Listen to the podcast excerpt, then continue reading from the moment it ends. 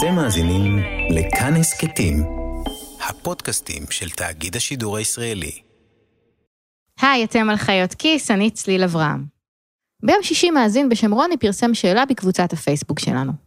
אני שומע וקורא הרבה הפחדות על עסקים שייעלמו בגלל המשבר הכלכלי. אני לא מבין את זה. הביקוש בסופו של דבר יחזור פחות או יותר למה שהיה קודם. העובדים המיומנים שיודעים ורגילים לתת את השירות או לייצר את המוצר לא ייעלמו. גם המבנה הפיזי שהשקיעו בו הרבה במכשור, ריהוט ועיצוב לא ילך לשום מקום. גם אם למישהו יש חובות בגלל המשבר, זה לא משנה. אם יש קונה שרוצה לקנות, ויש מוכר שרוצה למכור, למה שהעסק ייעלם?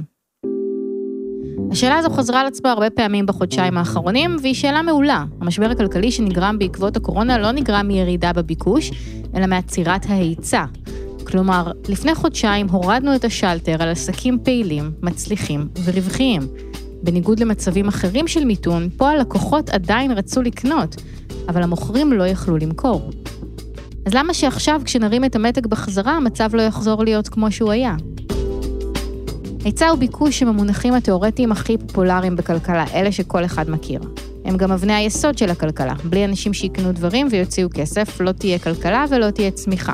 אם אנחנו לא נחזור להיות אותם צרכנים שהיינו קודם, כל העולם שסביבנו ישתנה יחד איתנו. אז היום בחיות כיס, עתיד הביקוש. מה נרצה לקנות מחר, כמה מזה נרצה, ואיך זה ישפיע על ההתאוששות של הכלכלה שלנו.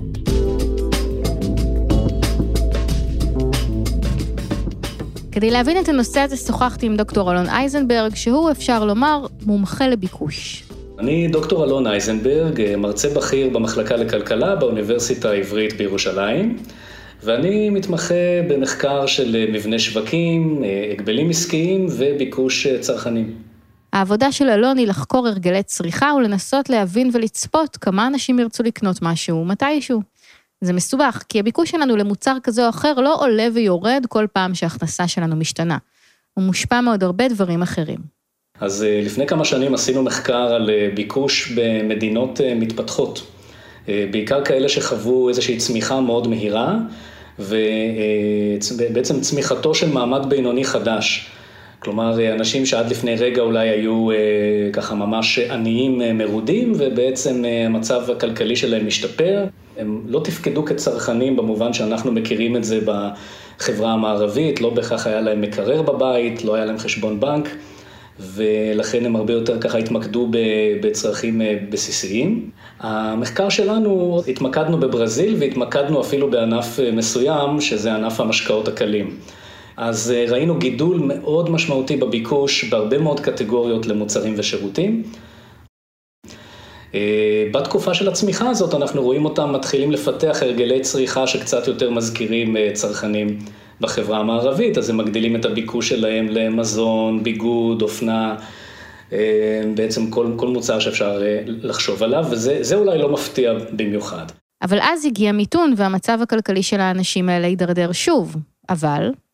אם היינו מצפים שהגרף הזה יתחיל להתרסק בחזרה, כלומר שהעלייה הזאת בצריכה, נניח של משקאות קלים, תתחלף בירידה, מכיוון שהמצב הכלכלי מורע, אז אנחנו לא רואים את זה, זה פשוט הגרף עולה ועולה עם, עם התהליך של הצמיחה, ואז הוא נשאר פלט, הוא, הוא, הוא פשוט לא יורד. ואת זה אנחנו מסבירים באמצעות הפיתוח של הרגלי צריכה. אולי קל לכם לחשוב על זה דרך המקרה שלכם, או של אנשים שאתם מכירים. אם ההכנסה שלכם ירדה בעקבות הקורונה, למשל אם קיצצו לכם בשכר, האם מיד הורדתם את כל ההוצאות שלכם בדיוק באותו שיעור? יש לנו כצרכנים הרגלים מאוד חזקים שמנחים אותנו, והרגל מסוים שפיתחנו, כמו להביא הביתה בקבוק של משקה קל, לארוחת יום שישי או משהו כזה, או למקרר, כנראה שאנחנו לא ממהרים לוותר עליו במהירות. גם כאשר המצב הכלכלי נהיה גרוע יותר, אני בא לסופר ויש מוצר מסוים שאני רגיל לקחת אותו הביתה, הרבה פעמים אני פשוט ממשיך עם זה, כי להתחיל לבחון אלטרנטיבות ולעשות מחדש את כל סדרי העדיפויות שלי, או לנסות מוצר אחר, תחליפי, ולראות אם אני אוהב אותו, נניח כי הוא זול יותר, כל הדברים האלה יש להם עלות מבחינתי. אז ביקוש והרגלי צריכה זה דבר מורכב, ולא לגמרי מה שאנחנו תופסים כרציונלי. קודם כל, יכול להיות שכן יהיו מקומות שנראה בהם ביקוש מאוד גדול. צורך לפצות את עצמנו על מה שלא יכולנו להשיג בתקופת המשבר. אני מניח שהדברים שהכי התגעגענו אליהם, כנראה יכול להיות שנרצה לחזור אליהם הכי מהר. כמובן כל הנושא של תיירות, נופש, אני בטוח שגם עם הטמפרטורות שעולות וכולי, זה הדברים שהכי רוצים לחזור אליהם. בתחום האופנה למשל, נראה שהביקושים כבר משתנים, אם כי לא ברור לאן. על פי נתוני חברת ריס, מכירות האופנה בקניונים בימים הראשונים לאחר פתיחתם היו גבוהות מאוד, יותר מבימים המקבילים בשנה שעברה. לעומת זאת, על פי נתוני חברת לומינטי נטוורקס, מכירות האופנה בירידה חדה. מאז הקורונה היקף המכירות ירד ב-80 אחוז. זו עתליה אדלר, בעלת החנות עתליה, אופנה שנשים אוהבות, חנות מעצבות בערד. הלקוחות הקבועות באות אמנם, אבל אה, אין כמעט תנועת אנשים.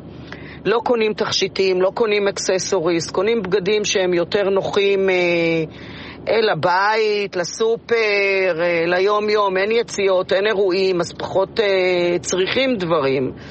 זהו, אני מקווה שכשנחזור ממש לשגרה, גם אה, תחזור העבודה כמו שהייתה לפני. לא ברור אם מה שרואה טליה מייצג את הענף כולו. כך או כך, שתי חברות המחקר מסכימות שרוב הקניות בענף האופנה כרגע הן של בגדי ילדים, כיוון שילדים פשוט גדלים, וחייבים לקנות להם בגדים חדשים. בחלק מהענפים, למשל ענפים שעוסקים במותרות, בבילויים ובמתנות, אפשר להניח שהביקושים לא יחזרו לקדמותם. למרות שהרבה עסקים נסגרו בהוראות הממשלה לפני חודשיים או חודשיים וחצי כשהם רווחיים, חלק יפתחו את הדלת לעולם אחר. קודם כל כי חלק מהלקוחות שלהם פוטרו, הוצאו לחל"ת או סגרו את העסק שלהם בעצמם.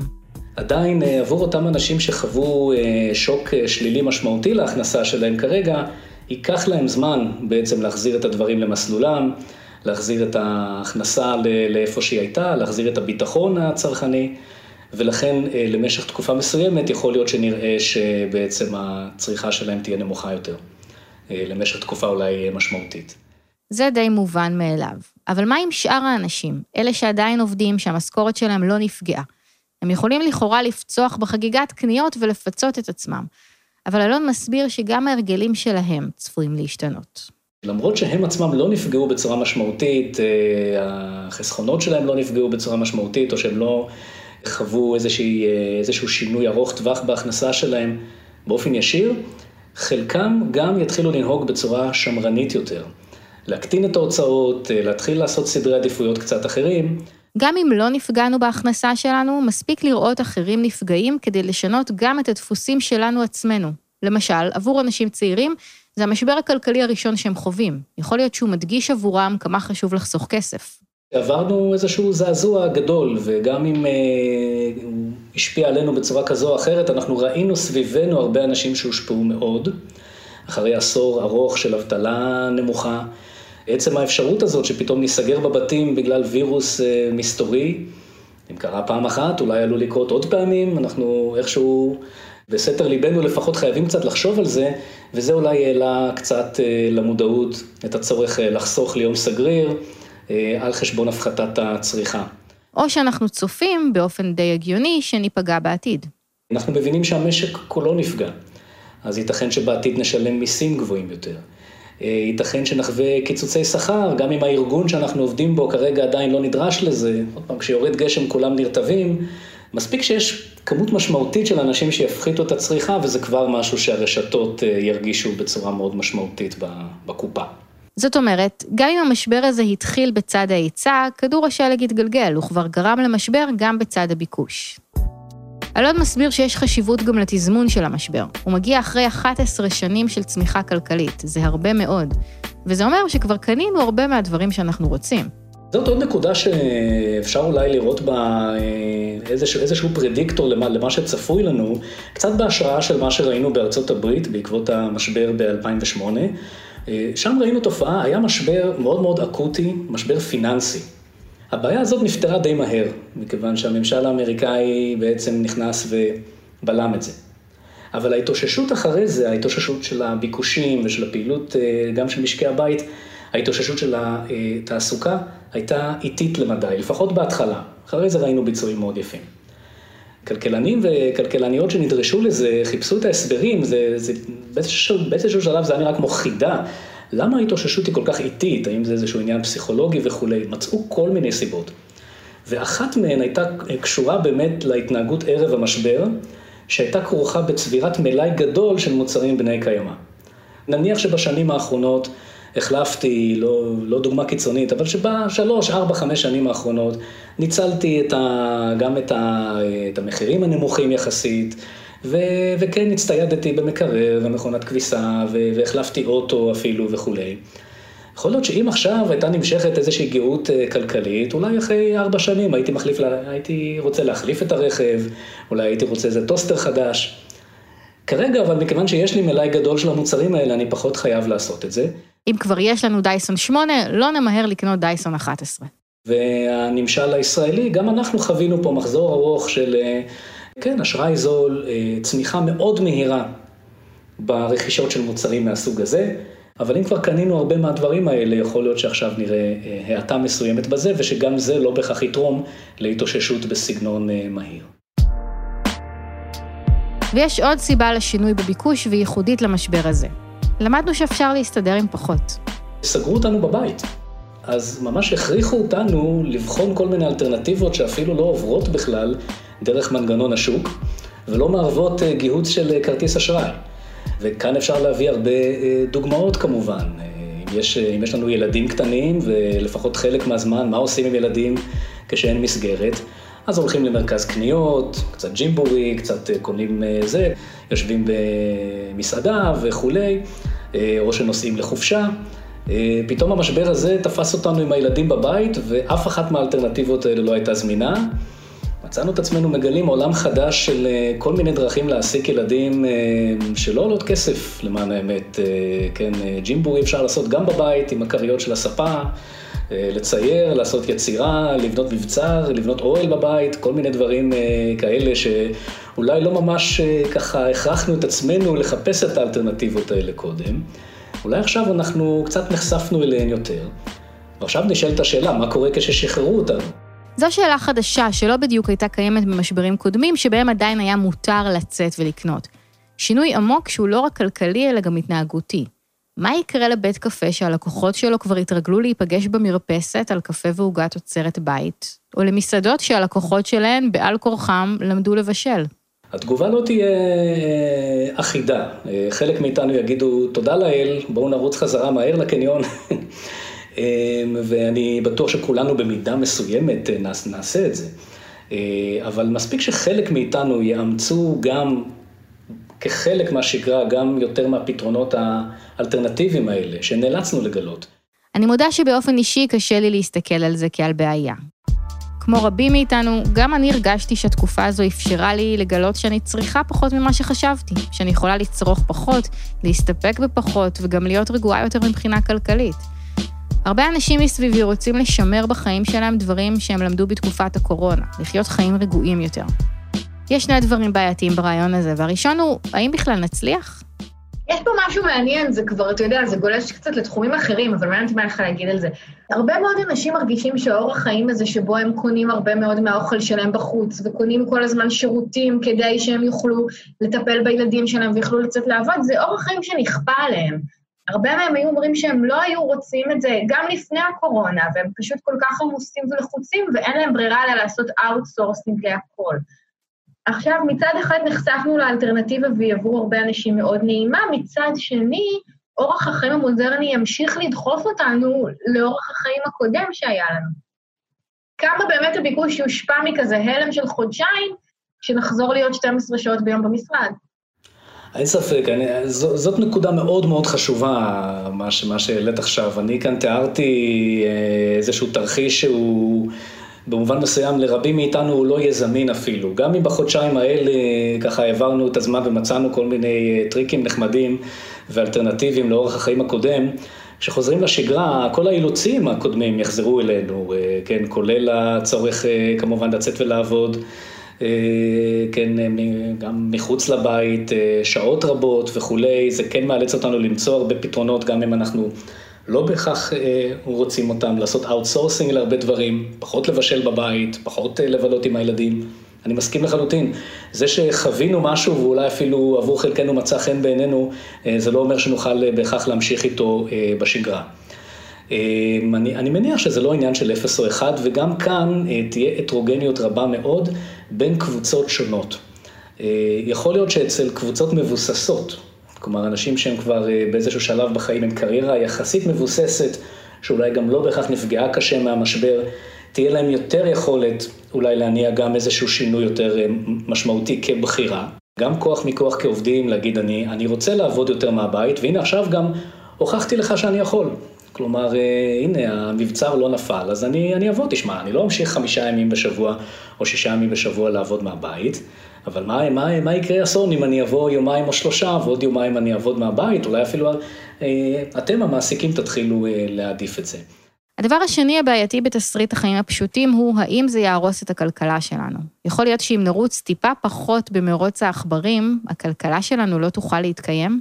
יש איזו תפיסה נפוצה שהצריכה זה מנוע הצמיחה הגדול של הכלכלה המערבית, שצריך שאנשים יצאו ויוציאו כסף ויקנו דברים, כי זה מניע את גלגלי הכלכלה.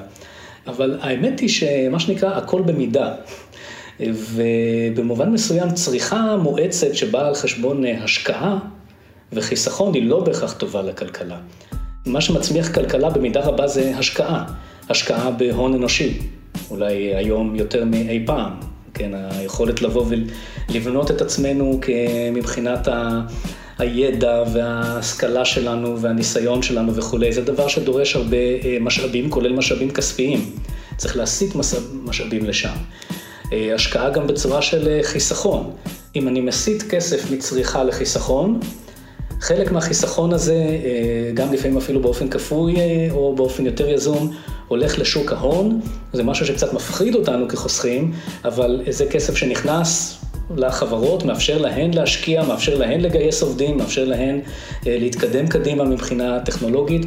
מצב כזה שבו הביקוש יורד הוא גם הזדמנות לחדשנות. תוך כמה ימים המון עסקים הצליחו לעבור להתבסס לשליחויות, בהרבה מקרים עסקים שלא עשו משלוחים בכלל קודם.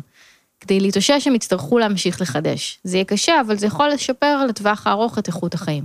במילים אחרות, הרשתות הקמעונאיות יוכלו אה, בעצם אה, להחזיר אותנו לחנויות, אם הם אה, ישכנעו אותנו קודם כל שבטוח להסתובב שם, אבל מעבר לכך על ידי הצעת ערך אטרקטיבית.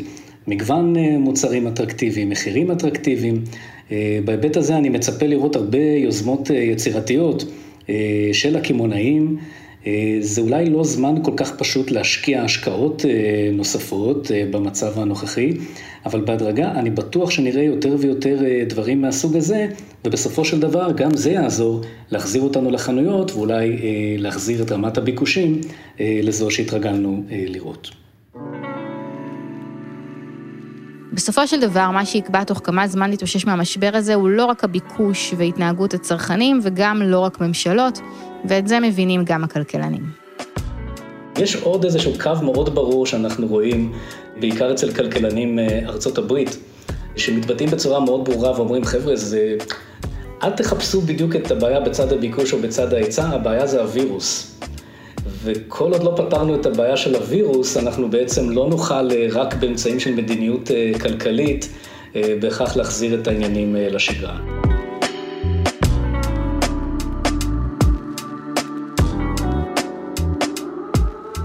אנחנו חיות כיס, הפודקאסט הכלכלי של כאן. העורך שלנו הוא רום אטיק, עורך הסאונד הוא אסף רפפורט. רחל רפאלי מסייעת בעריכת הסאונד. במערכת גם דנה פרנק ושאול אמסטרדמסקי. אתם מוזמנים להצטרף לקבוצת הפייסבוק שלנו ולהאזין לכל הפרקים שלנו בכל אפליקציית פודקאסטים ובאתר כאן. אני צליל אברהם, תודה רבה שהאזנתם.